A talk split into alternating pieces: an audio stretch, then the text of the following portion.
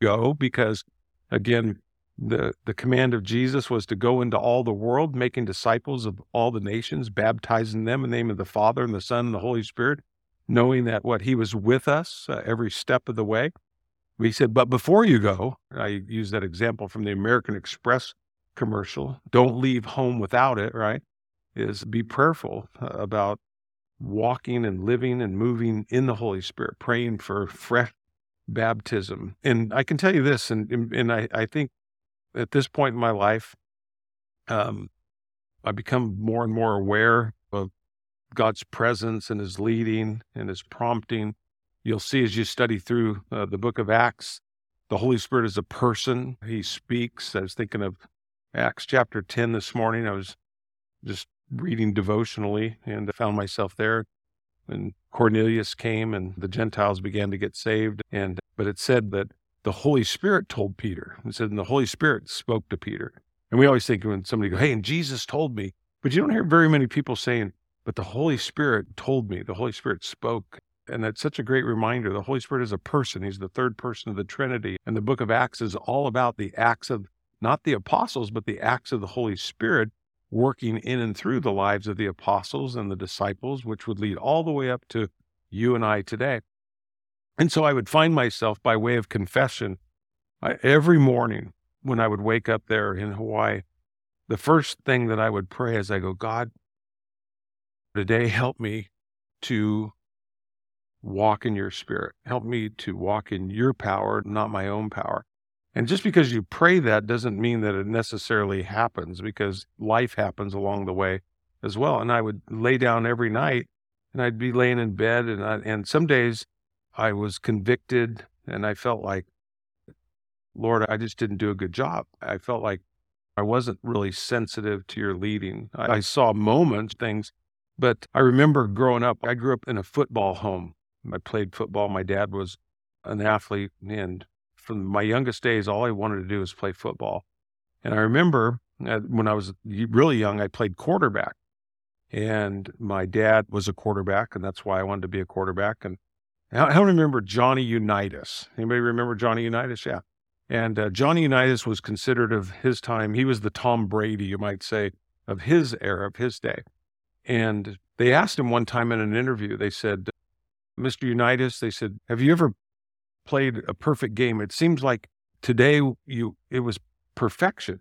And Johnny Unitas, and I'll never forget it, he said, no, he said, today wasn't perfect at all. And he said, I can tell you this though. He said, The day that Johnny Unitas plays a perfect game will be the day that I retire from the NFL. And he goes, Because I will have reached the pinnacle of perfection. he goes, But I can tell you this I will never reach that place. And it always sticks with me as a believer because to live a, a perfect day, that would be my hope and prayer. I'd hope that it'd be yours, that we could just it would be like heaven on earth, right? That every thought that you had would be of God, every thing that came out of your mouth was of God. Everything that you did was of God, that you were just so aware of God's presence, right? And you go, that would, that's heaven on earth. And I've never experienced that. But like I said, but like you, I've had moments where in this moment, but I was more cognizant of it there in, in Maui because of the fact that there was so much need. And like I said, but I'd get to the end of the day and I'd like, I missed it here and I missed it here. And you thank God for his grace and his mercy.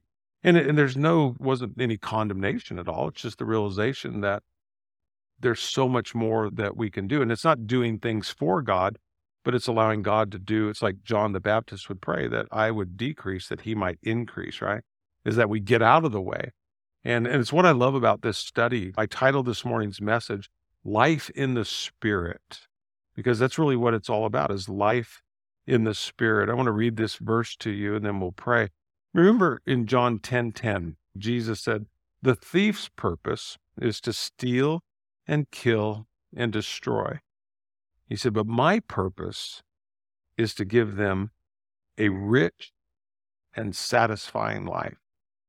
A rich and satisfying life. And it's so true that a rich and a satisfying life, Larry was praying that in worship, it's not in what you possess. It's not. I, I saw this week where they're in Lahaina and, and everything that people had is completely gone. And some people are still completely blessed. And you go, because where's true life?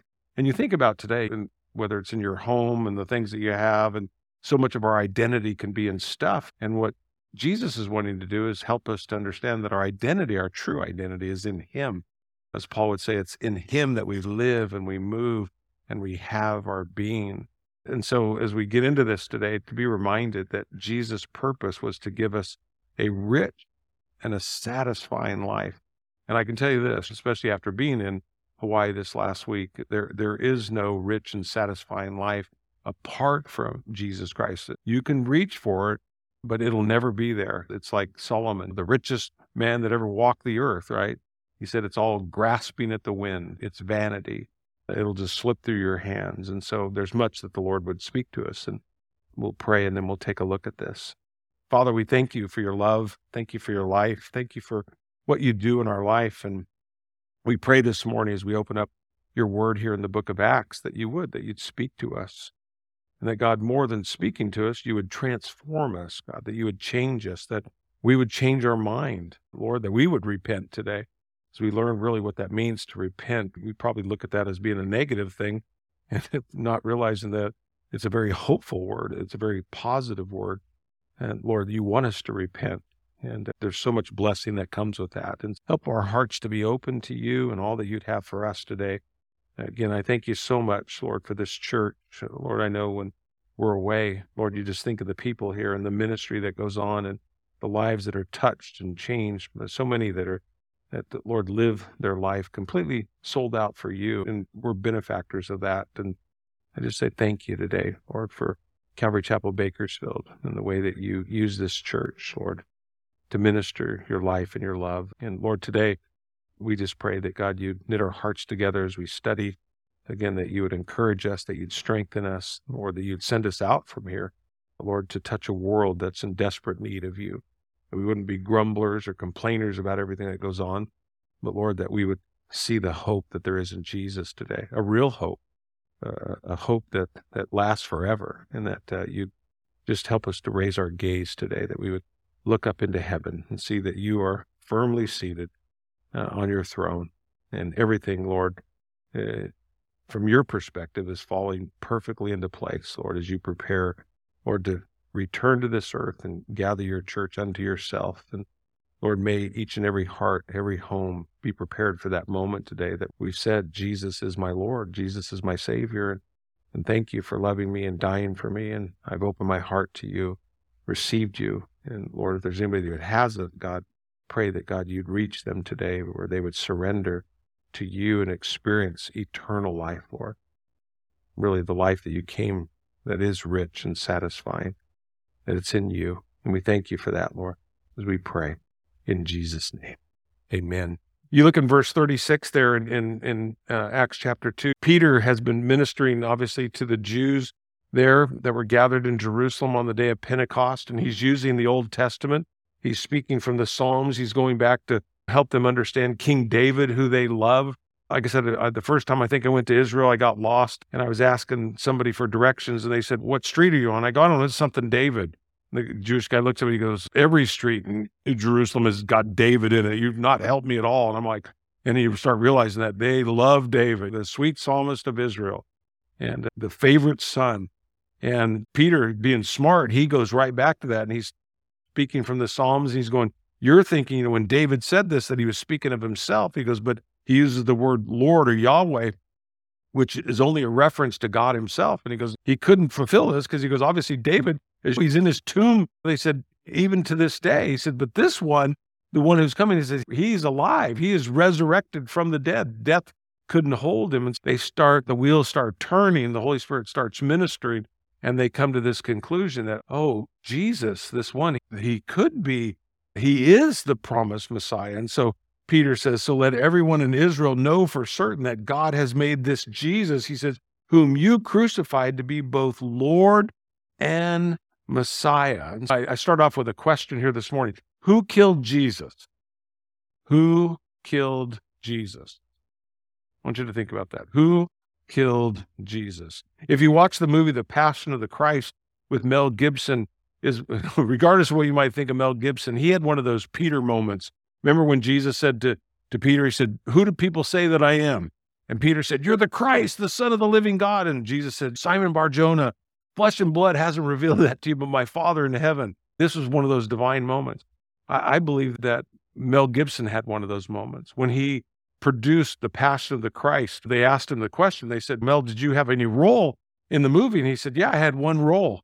They said, What was that? And he said, The scene where it shows the, the arm with the armband on it holding the spike. He goes, That was my arm. And the hand holding the hammer that, that hit the nail going through Jesus' hand. He goes, That was my hand. And you think of the, and the person doing the interview said, why would you do that? And at that point, just like always, there's a lot of anti Semitism in the world, right? And he said, Because I want to be perfectly clear, it wasn't the Romans who killed Jesus.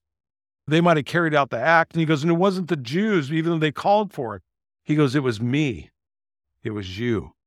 Because God, what? So loved this world that he gave his only begotten Son, that whosoever would believe in him would not perish, but have everlasting life. He goes, It was my sin for what? He said, for the wages of sin is death, and for all have sinned and fall short of the glory of God. He goes, It was my sin that that that nailed Jesus to the cross there. And he goes, and I wanted to remind myself of that. And then the world, and you talk about a powerful statement. Like I said, when I heard it, I was like, I was talking to my wife about it. I go, man, he didn't know what he just did, I don't think, but I know God does. And it's so profound there. And it's this is what Peter obviously is this doing at this moment. He goes, and you crucified the Son of glory. And and I love this because Peter isn't trying to bring condemnation here. We just studied the book of Romans, right? Romans chapter 8, verse 1. There is therefore what? Now no condemnation. There's no downward judgment. I'm teaching a, a class on Wednesday nights right now, free from your past. And it's built on that whole premise of Romans chapter 8, verse 1. And understand this when Peter says this, he's not trying to condemn the people because if they don't believe in Christ, John chapter 3, verse 17 says, You're condemned already for what? For not believing. We're already under a death sentence. If you haven't received Jesus Christ, you're already going to hell. Jesus came to what? To seek and to what? Save that which is what? Lost. Yeah. Jesus came to redeem us, to purchase us back to God, right? It was not like just clean us up a little bit. We were dead in our trespasses and sin. He makes us alive in Christ Jesus. What what Peter was doing by through the Holy Spirit was to bring conviction. There's a difference. Understand this, very simply put. Condemnation, you'll know what's the difference between condemnation and conviction. Condemnation, and every one of us knows what condemnation is. Condemnation is that that sense, that feeling when you sin or you do something that's wrong that does what? It draws you away from God. You know what I'm talking about? You blow it, you mess up, and you just go, I'm just going to give up. Might as well just quit. God couldn't love me, can't forgive me because what? I've done this. Jesus said, How many times should you forgive somebody in a single day? He used it just figuratively 70 times what? Seven, right? It's 490 times. You do it a few times and you just feel so worthless, right? That's condemnation, where you, instead of going to God, as First John 1 9 says, if we confess our sin to him, he's what? He's faithful and just to forgive us our sin and to cleanse us from all unrighteousness. But we go, you know what? I've, I've done it one too many times. You ever done that? You ever messed up with the same sin that you just go, I'm just tired of going back to God. I know He doesn't forgive me. I, I know it. That's condemnation. Condemnation will always lead you away from God. Conviction, on the other hand, always draws you to God. Jesus said the Holy Spirit in John chapter 16 was given to convict the world of sin. It doesn't say to condemn the world, is to convict us. Exactly what's happening here. Peter is expressing the truth. He's telling them the truth. How what is the truth? He said, My word is truth. He's using the word of God. You, you listen to people like, Oh, I give you my opinion and I think this. And you go, quit doing that. Just give people the word of God. Just study the word of God. Know the word of God. Give people the word of God. Let the Holy Spirit do the work. He doesn't need my help. He doesn't need your help just let the lion out of the cage, so to speak, is all you got to do. You let the lion out of the cage, what are people going to do? They're going to run. That's what we need to do. Just let him out. And so when we think about what Jesus has done, again, religion is what? Religion is always this constant state of do. You're always trying to do something to reach God. Christianity is God reaching down towards man through the person of Jesus Christ. Jesus came to reveal the Father to us. He said, If you've seen me, you've seen the Father, right? He didn't leave us hanging here. The, the cross, when Jesus hung there on the cross, is his, some of his final words are what? It is what? Finished. Your salvation is a, is a finished work because of the cross of Jesus Christ. And you can rest upon that. I love that book. It's an older book. How many ever read the book Evidence That Demands a Verdict by Josh McDowell? He's the Lee Strobel of another generation, right? And, and Josh McDowell, in Evidence That Demands a Verdict, he goes, Jesus is one of three people. He's either a liar, and if he's a liar, he got everything that he deserved, right? Going to the cross, being beaten because he said that he was God, right? And how dare he lied, so he should die. He goes, or he's either, if he's not a liar, he's either a lunatic. What do you mean by lunatic? He's some deranged soul. He's lost his mind. And if he's lost his mind, he's a lunatic. We should what? We should have compassion on him, right? We shouldn't believe him. We should feel sorry for him, right? And some people do. You go, or he is who he claimed to be. And he's what? He's Lord. He's only one of those three things. He's a liar, he's a lunatic, or he's Lord. And here's Peter going, You guys claimed that he was a liar. Some of you said that he was a lunatic, but the resurrection, because that's what it's all about. What separated Jesus from every other person, every other religious leader was the resurrection of Jesus Christ. Not that Jesus died, right? Everybody dies. The Bible says it's appointed men to die and then meet God, face judgment. But Jesus rose again from the dead. That's what separated David there in the Psalm, Psalm 2, Psalm 22, messianic Psalms that you see there from everybody else, is that he rose again from the dead. And then Peter goes, And you, you crucified and it brought conviction to their heart because all of a sudden they understood from the word of God. It wasn't the power of persuasion. It wasn't that Peter was a great orator. It was the word of God going forth. And it pierced their hearts. Hebrews 4:12 says for the word of God is alive and powerful it's sharper than the sharpest two-edged sword cutting between the soul and the spirit between joint and marrow it exposes think about that it exposes our innermost thoughts and desires. The power of God's word. That's why people want to they want they don't want the Bible to be in hotel rooms. They don't want the Bible to be in school. They don't want people to hear the word of God. They want to outlaw Christianity. Why? Because the truth you'll know and the truth will what? Set you free. Yeah. Verse 37 there in Acts 2, it says, And Peter's words pierced their hearts, and they said to him and the other apostles, Brothers, what should we do. And so, again, what do we see here? The acts, not of Peter, but the acts of the Holy Spirit. Like I said, we don't need to wait for the Holy Spirit any longer. Pentecost has come, church. What we need to learn how to do, what I need to learn how to do every day of my life, is to learn how to wait on the Holy Spirit. On. Are you waiting on the Holy Spirit? Do you remember the last time you waited on the Holy Spirit? Because that's what we need to do every single day of our life. He wants to lead us. Jesus said, He goes, I'll pray to the Father, and the Holy Spirit will be with you and He'll be in you. Yes, He's in you. You can He can be in you and not be leading you and guiding you if you're not aware of his presence, or what does scripture say? Quench not the Holy Spirit or grieve not the Holy Spirit whom you have from God. If you're not, if you're not aware that he's wanting to lead you, you're not in communion with him, you're not talking with him, you're not asking him to lead you, Trust me, I know how to get into my day without God at all. It doesn't change my the fact that I'm saved. You go, why? Because it is finished, right? The cross. But I'll tell you what, where does he say pleasure is at? It's at the right hand of God. In his presence is pleasure. And so you look around, you look at the church day, and there's so many people that are miserable. And you go, why? And you go, because they're not in the presence of God. It doesn't mean that they're not saved, but they're not enjoying the presence of God because they're not even aware of the presence of God they're into church or they're into religion or, yeah, I believe in Jesus. You go, okay, but like James says, the brother of Jesus, he goes, so what is that doing for? Even the demons of hell believe. They're not very happy, but they believe in God. They know who he is. But what is it doing for you? Are you enjoying? That's what the book of Acts is all about, is the person of the Holy Spirit in our life, the acts of the Holy Spirit. And it says, as the word of God. It wasn't the gifts Remember, it wasn't that they were speaking in tongues. What did tongues do? When they spoke in tongues, what happened? It says it mesmerized the people, right? It got their attention and it drew them in. It's like sending up a flare, right? God used it as a flare, got their attention. So it was a Fourth of July firework, you might say. And it got them to come. And then what transformed their life was the word of God, was the preaching of the gospel. If you look at Acts chapter 2, it's what happens to start in verse 14.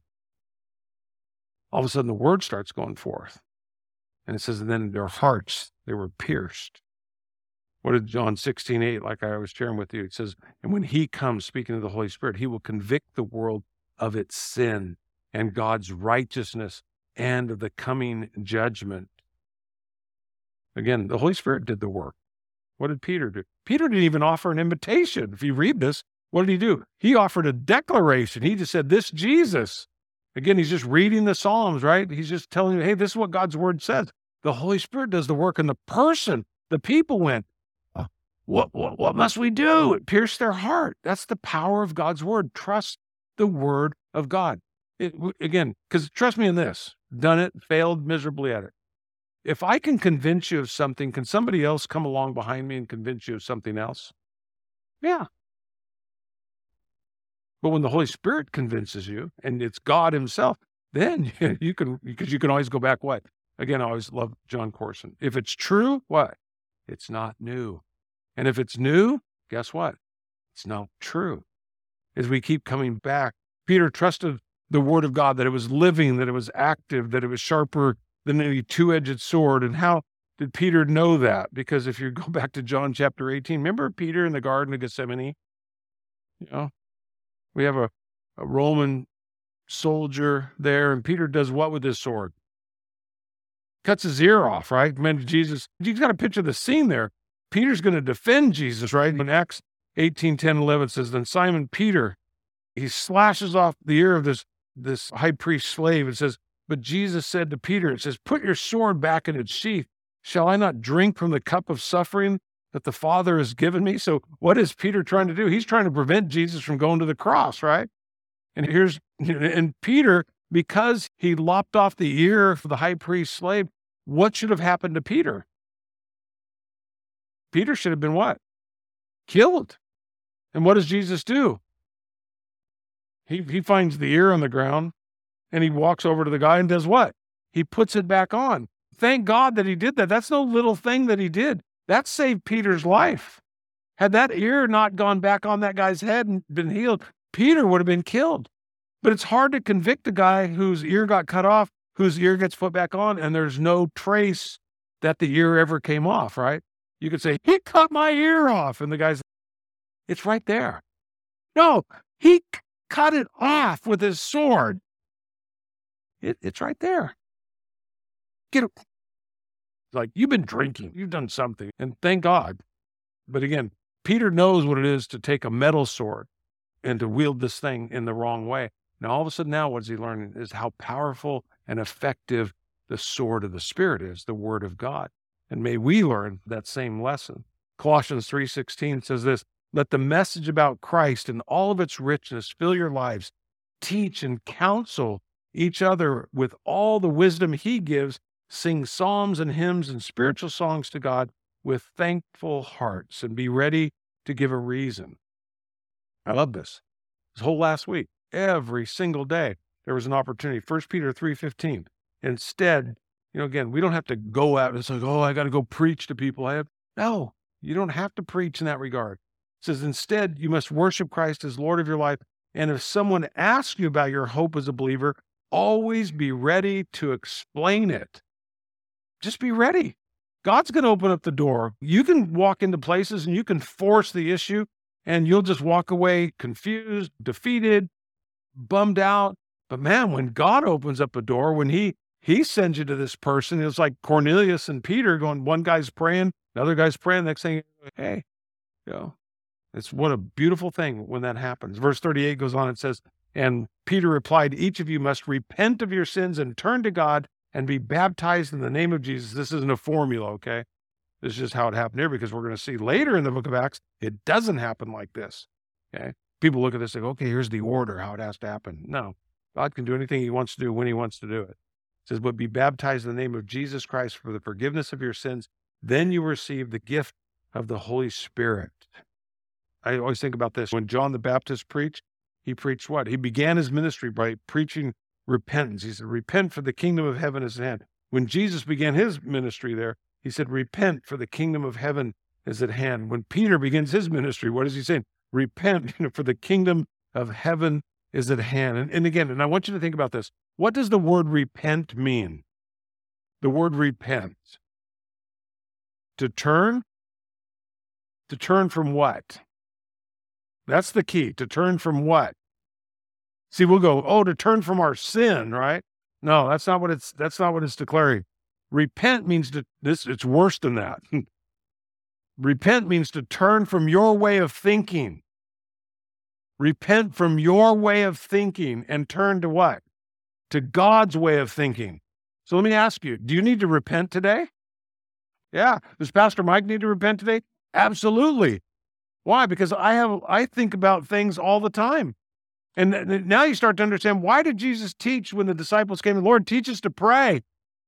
We talk about prayer all the time, and we think, "Oh, I know how to pray." And people go, "You just need to talk to God." Just that's not what I'm, I'm that's not what Jesus said. Oh, just talk to God. That's prayer. No, I don't think that's. Did Jesus say that when they said, "Lord, teach us to pray"? Jesus go, "Hey, just talk to God. Just say whatever you want to say." Did, did Jesus say that? No, but that's what we tell people, right? Oh, just talking to God. No, it isn't. Jesus said, when you pray like this, our Father who art in heaven, holy be your name. See God for who he is, right? Come to God in, in, in the right manner. And, and again, you don't even see an I or a my or mine in the Lord's Prayer. It's always we, ours, us, right? It's community. It's always about community. But people have, Lord, I do this. I want this. I want, you know, he, Jesus didn't teach us to pray like that. Because your father already knows what you have need of even before you even ask him. Turn, repent, turn from your way of thinking. He said, We pray, not my will, but what? Thine be done, right? Oh, it starts to make sense then. Repent, turn from your way of thinking to God's way of thinking. Now, how are you going to know God's way of thinking? What does Paul say? Hey, we have the mind of what? Of Christ. Where do we get the mind of Christ? Through the person and the power of the Holy Spirit. Who what? Who lives in us and does what? Quickens the word of God. Now I have people say, well, you have to know the word of God for the Holy Spirit to quicken the word of God. No. The Holy Spirit knows the word of God. When it says the Holy Spirit will convict you, who, who knows the word of God? He knows the word of God, right? Have you been convicted about things that you never even thought about being convicted of? And you go, it wasn't because you knew about it, it's because you had the Holy Spirit. That's the beauty of it. He knows. Now, does it help? Yes, because we have an enemy of our soul that wants to bring what? Condemnation, right? In our life downward judgment that doesn't exist because of the cross, that it is finished, right? You go, but he wants to bring conviction. He wants us to repent constantly of turning from our way of thinking to God's way of thinking. So when it's turn, it doesn't mean just turn. We think of 180, like we have a ministry 180. It's not just turn to something else, because I, I see that. I used to work in the beverage industry and I, I signed up, was it Al Anon or whatever in Bakersfield? I saw a bunch of cars, like 300 cars out in front of this building. I thought, hey, this would be a good place for a Pepsi machine. So I walk in there and there, there was tons of people in there. And I walk in and there was, um, a, back then, this was in the 80s, there was smoke in this room. There, everybody was cigarette smoking, right? Inside the building. And it was like being in a fire. I could see when I walked in because it was bigger than this sanctuary. And there was a layer about this high from the floor up that was clear, and the rest of it was smoke. And I was like looking at it, man, I hated, I hate the smell cigarette smoke. It just, it's repulsive. So I walk in there and I go, what is this place? And the guy goes, hey, this is an Alcoholics Anonymous group. And I go, and I'm thinking to myself, I go, man, I go, all they did was give up one, one addiction for two more. They gave it up for cigarettes and coffee. I'd never seen so much coffee being poured out at one time. It was just like had coffee pots all across the thing. It was like, wow. And you go, but we go, but this is a socially acceptable addiction, right? So you smoke and you drink so much coffee, you're just like this all day long. And you go, that's our world. You go, but Jesus came to what? To set us free, right? To be free in Him. So it's not just turning from one thing to another. And people go, oh, that, well, that's good. You go, no, it's turning from your way of thinking, my way of thinking, to God. And again, we cannot miss that. And so you think about the Jordan River. And why did Jesus baptize at the Jordan River? And why was Jesus baptized at the Jordan River? Why did John baptize at the Jordan River? Why did the Jews baptize at the Jordan River? Go back and study the Jordan River. What was the Jordan River? It was the crossing over of what? From the wilderness into what? The promised land, right? So that was significant. So when you preached repentance, what you would do is you would tell the Jews, you'd go, you need to go back over on the other side and cross over again. You need to come back over, just like Joshua led the children of Israel into the promised land. You need to go back over and say, Hey, I'm not going to live like my, my fathers in the wilderness that what rebelled against God, but I'm going to cross over into this promised land where God is going to lead me and guide me. He's going to fulfill his word. Ezekiel, Isaiah, Jesus in, in the New Testament, that what? God would take my heart of stone and give me a heart of flesh. Amen. Wow, how powerful is that? So everything's significant in the scripture. It's not just there. There's it's there for a purpose. There, there's a there's a lesson, there's a meaning behind it. And it and it's so rich that he has for us. And so that repentance is always turn from your way of thinking, turn from your way of doing to the way of God. And you can't know the way of God apart from the word of God. You cannot know the way of God apart from the Holy Spirit of God in our life and our leading and our guidance. Otherwise, like I said, we'll get through the course of our day you look back on your day just like I do mine, and you go, God, I wasn't even aware. I'm like Jacob. You go, I wasn't even aware of your presence in this day. Surely the Lord was in this place and I knew it not. It has nothing to do with your salvation. You are saved because of the finished work of the cross. But I can tell you this you will not enjoy the presence of God, the pleasures of God, until you walk with God, until you're aware of his presence. And that's why this whole book, the book of Acts, is all about the acts of the Holy Spirit in our life.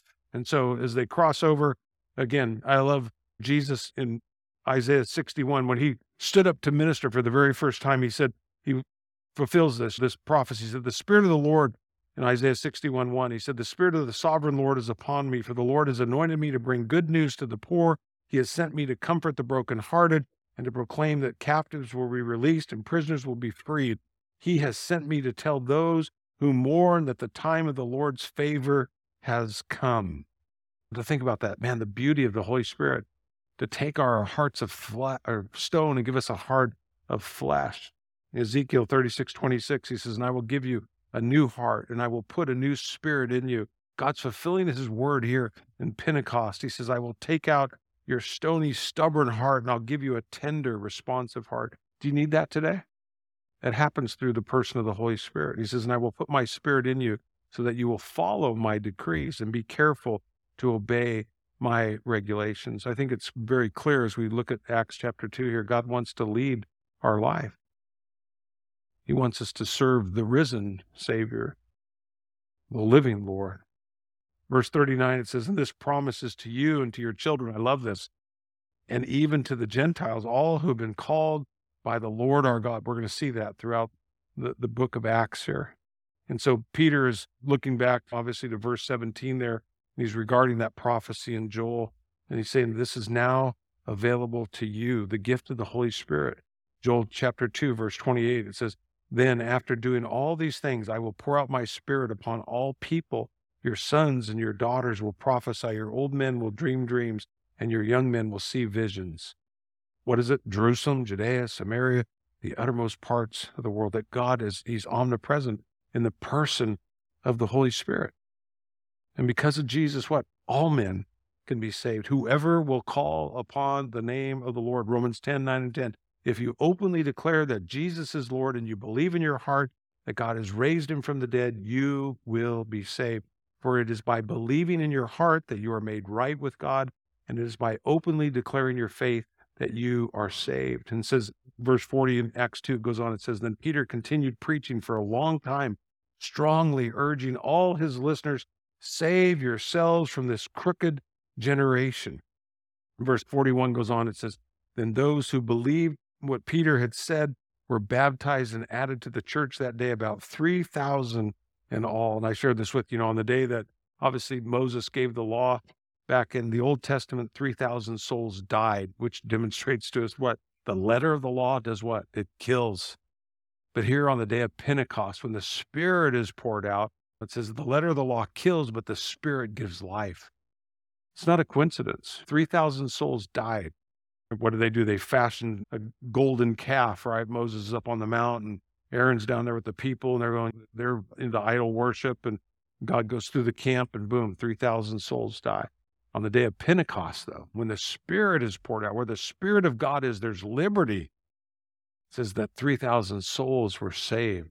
Yeah, the letter of the law kills, the Spirit giveth life. And it says, and all believers devoted themselves to the apostles' teaching and to fellowship and to sharing in meals, and that included the Lord's Supper and to prayer. People go, hey, Pastor Mike, what is the vision for Calvary Chapel? This is the vision right here. We don't have a vision mission apart from what the Bible says. You can cute it up and make it whatever you want it to be. You go, but if you're going to be a New Testament church, this is what your life is going to be about. Whether it's children's ministry, and we go, if Vanessa wants to look at, hey, how am I doing children's ministry? You go, what are you doing to ensure that these kids are not learning your doctrine or my doctrine, but they learn what? The apostles' doctrine, the teaching of the New Testament in particular uh, to these children. You go, we're teaching them doctrine. What about fellowship? It's life on life, that they're around other people. They've got adults, they've got young adults that are mentoring them, modeling a faith that's real. They're in fellowship together. The breaking of bread, that can be having a, whether it's a sharing a meal together. Know, they have snack time. What kind of snacks do you have over there? What is it? Fish crackers, see? Little fish crackers. That's right. So they have those and they do they enjoy snack time? Yeah, see, they enjoy fellowship. You're teaching them how to break bread and then also communion. That, that includes communion and then prayer, praising God, looking to God, thanking God, doing that. You go, that, those are the marks of a New Testament church. If your church isn't involved with those four things, you probably should find another church because that is what the church, and it, and really, and the healthier the church is, the more balanced they are in all four of those activities the teaching of God's word, the fellowship coming together, the breaking of bread, and prayer, praying with and for one another and watch what the Lord does. I was I like what David Guzik in his commentary he said every pastor should speak to be un should excuse me every pastor should seek to be unoriginal. I love that. He says in the sense that we don't have our own doctrine, but the apostles' doctrine. As to teach the word of God. As Pastor Chuck would say, teach the word of God simply. Simply teach the word of God simply. That's what we need to do. Again, that Greek word koinonia there, again, means what? Coming together, right? But you think about it's not just coming together, but I like what one commentator said a powerful example of koinonia, what it should look like to be found in a study of the phrase one another in the Bible. Scripture commands us to be devoted to one another, to honor one another, to live in harmony with one another, to accept one another, to serve one another in love, to be kind and compassionate to one another, to admonish one another, to encourage one another, to spur one another on towards love and good deed, to offer hospitality and to love one another. And again, that's what biblical koinonia looks like. We are the body of Christ. Like I said, every one of us has a different gift, a unique gift. We're like snowflakes. If you understand that from science, there's no two flakes that are alike, right? That can apply to people too. No two flakes are alike. And I meant that as a compliment, not, not as an insult. But 1 Corinthians 12 27, Paul says, All of you together are Christ's body, and each of you is a part of it. And so I ask you today, especially with regard to our homes, our homes, is your home, is it a hospital or is it a museum? Is it a hospital or is it a museum? God always intended that the, that the church would be what? A hospital for hurting people. Jesus came, said, I came to seek and to save that which is lost, that we would open up our homes. You, and you think about this why was hospitality? I shared this with you a couple weeks ago. Why is it so important? Do you entertain strangers in your home? In, in a very arid society, obviously they didn't travel during the day because it was too hot. So they traveled at night. So you understand the parable where the guy shows up in the middle of the night and starts knocking on the door, going, Hey, I've got visitors give me some bread, right? You go, why was that? They go, because that was common in Jesus' day. That's when they showed up in the middle of the night. They would knock on your door and go, hey, and then it's a beautiful thing for somebody to knock on your door because what it says is that you're inviting. You're inviting and that you would invite them in. Jesus says the same thing, right? Revelation chapter 3. Behold, what? I stand at the door of your heart and I knock. He says, My Father and I he goes, You'll open the door. He says, We'll come in and we'll sup with you. We'll make your heart our home. And there's an invitation in fellowship is that our, our homes, are they hospitals? Are we allowed? The, the early church didn't have a church for almost 100 years.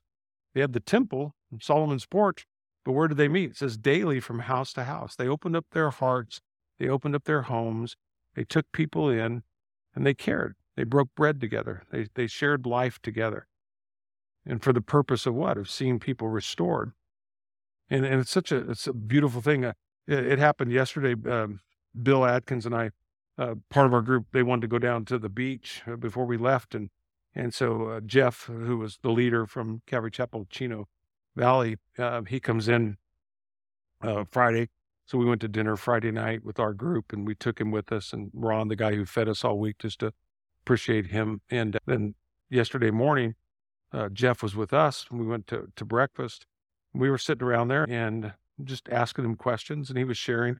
And so Bill and I got up to leave, and Jeff stood up, and this is what he said. He goes, "We just broken bread." You could say we had fellowship together. We were sharing the gospel, and you could hear there was people sitting around us, and man, it was just a fun, fun time. And he stood up and he gave me and Bill a hug, and he said, "Isn't this amazing?" And he's all happy. He goes, less than 24 hours ago, we didn't even know each other. And he goes, But I feel like I've known you my whole life.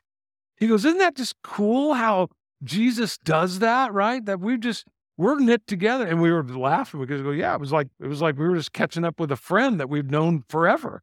But that's the beauty of God because He's the one who's knit our lives together. And to have that kind of fellowship, that the body of Christ, again, as Paul said, only we need to look at people one of two ways. They're either saved or they're unsaved. If they're not saved, is to share the gospel to get them saved. And if they are saved, to share Jesus' love with them to what? To encourage them. Hey, this is a tough world, right?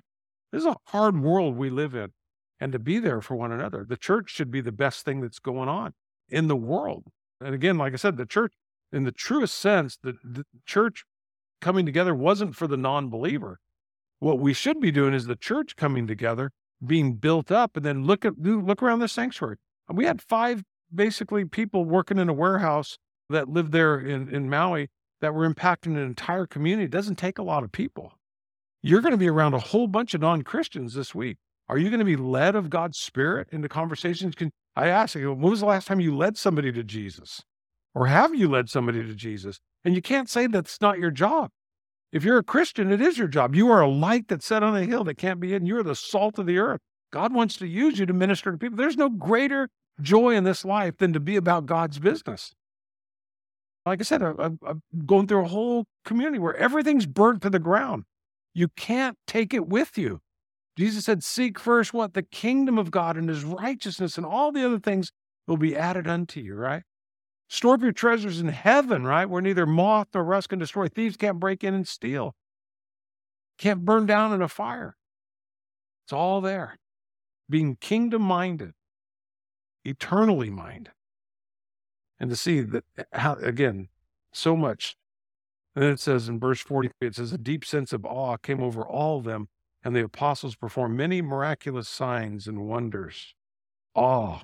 What is it? It was like a reverential fear they saw a movement of God and it gripped their hearts. It says, and all the believers met together in one place and they shared everything they had. It wasn't communism, it was communism.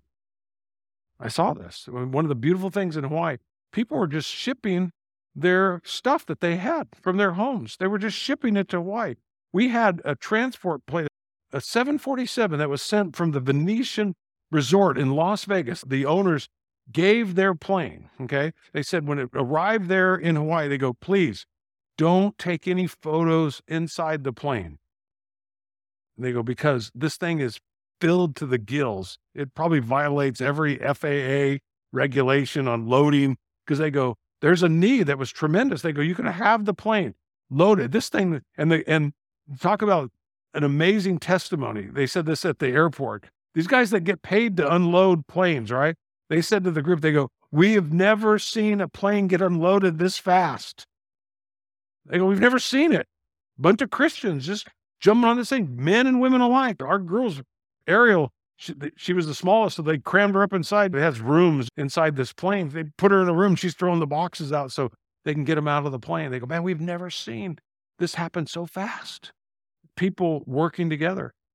And it says they all they met together in one place and they shared everything that they had. And that's what is touching the hearts of the people in Maui today. People are just giving up of themselves. They're giving their own stuff. They're going, hey, we, we let's give this up because they have nothing. And so no, there was no legality in it. There's no, oh, you have to do this. It, it was just people in their hearts moved, go, you know what? Man, let's help these people. It's so sad. People that were living in a house one day and the next day, they're one person in their family's living in this hotel. They're, somebody else in their family's living in another hotel. They are totally displaced. They have nothing except the hope that comes with people that know Jesus and, and then show that love. And that's how they'll rebuild. I mean, and they say it every day. They go, I can't believe it. And thank you. There are so many churches on the ground there. There's City Serve, Samaritan's Purse, Calvary Chapel Relief. There's so many different organizations that are there.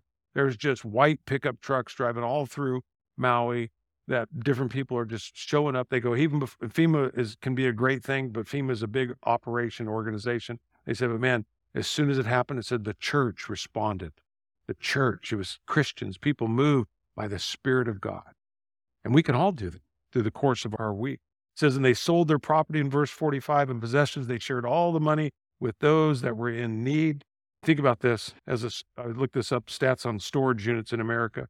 There's an estimated 23,404,300 individual storage units in the night in, in the United States. That's 10% of the population at a tune of $88 a month.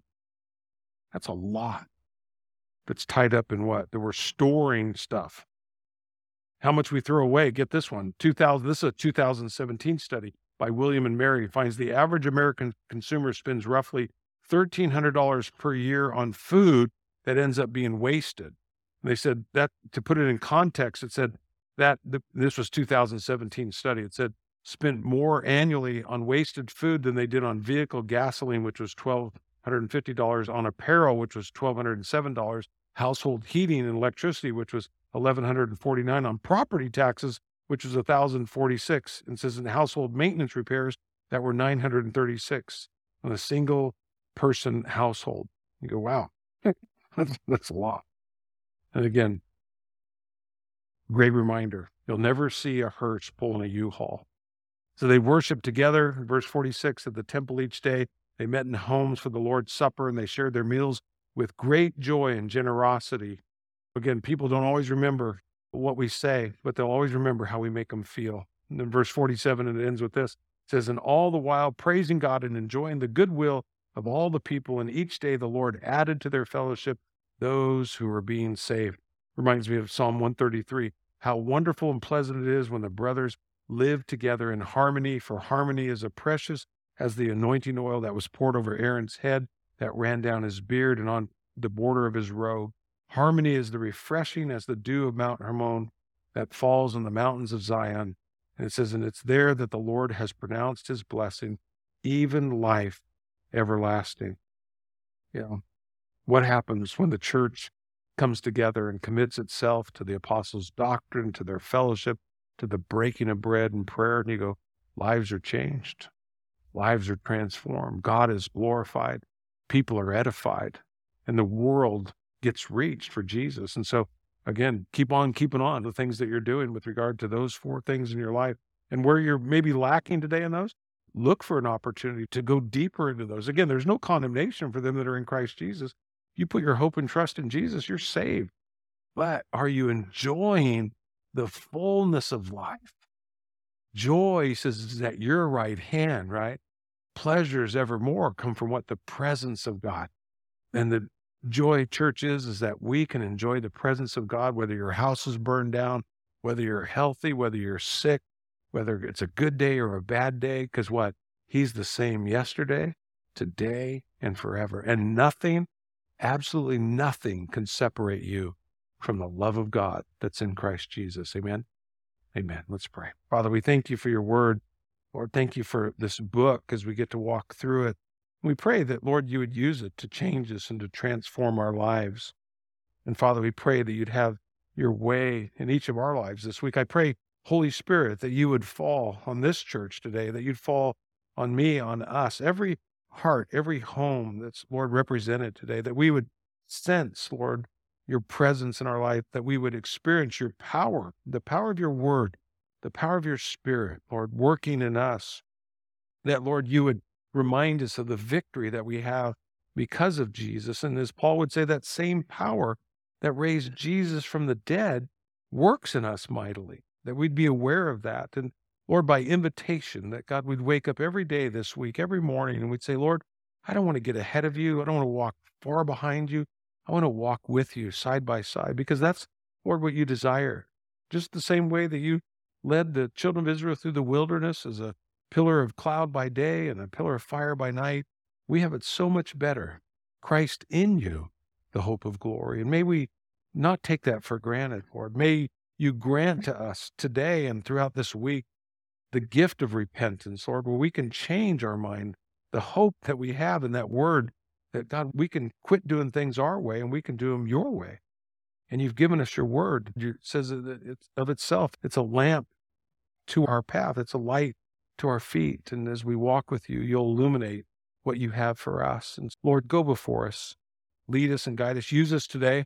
Thank you for TWC. Thank you for the opportunity for every person who's working there today to just express your love to people that are in need. And we thank you for need. We thank you that there's people in our city who have need because it gives us an opportunity to serve them and to love them or to care for them.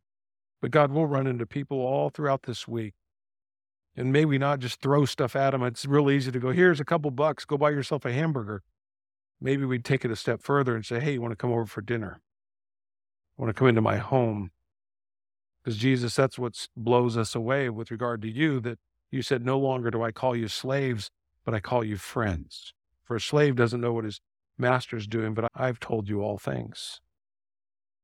That you're with us. And Lord, may we have your heart for the people of our city and the people around this world. Help us to be a people who pray, Lord, this week, who seek your face, who seek your will. Thy kingdom come, Lord, thy will be done on earth as it is in heaven, we pray in Jesus' name. Amen. Amen. Church, I'll invite you to stand.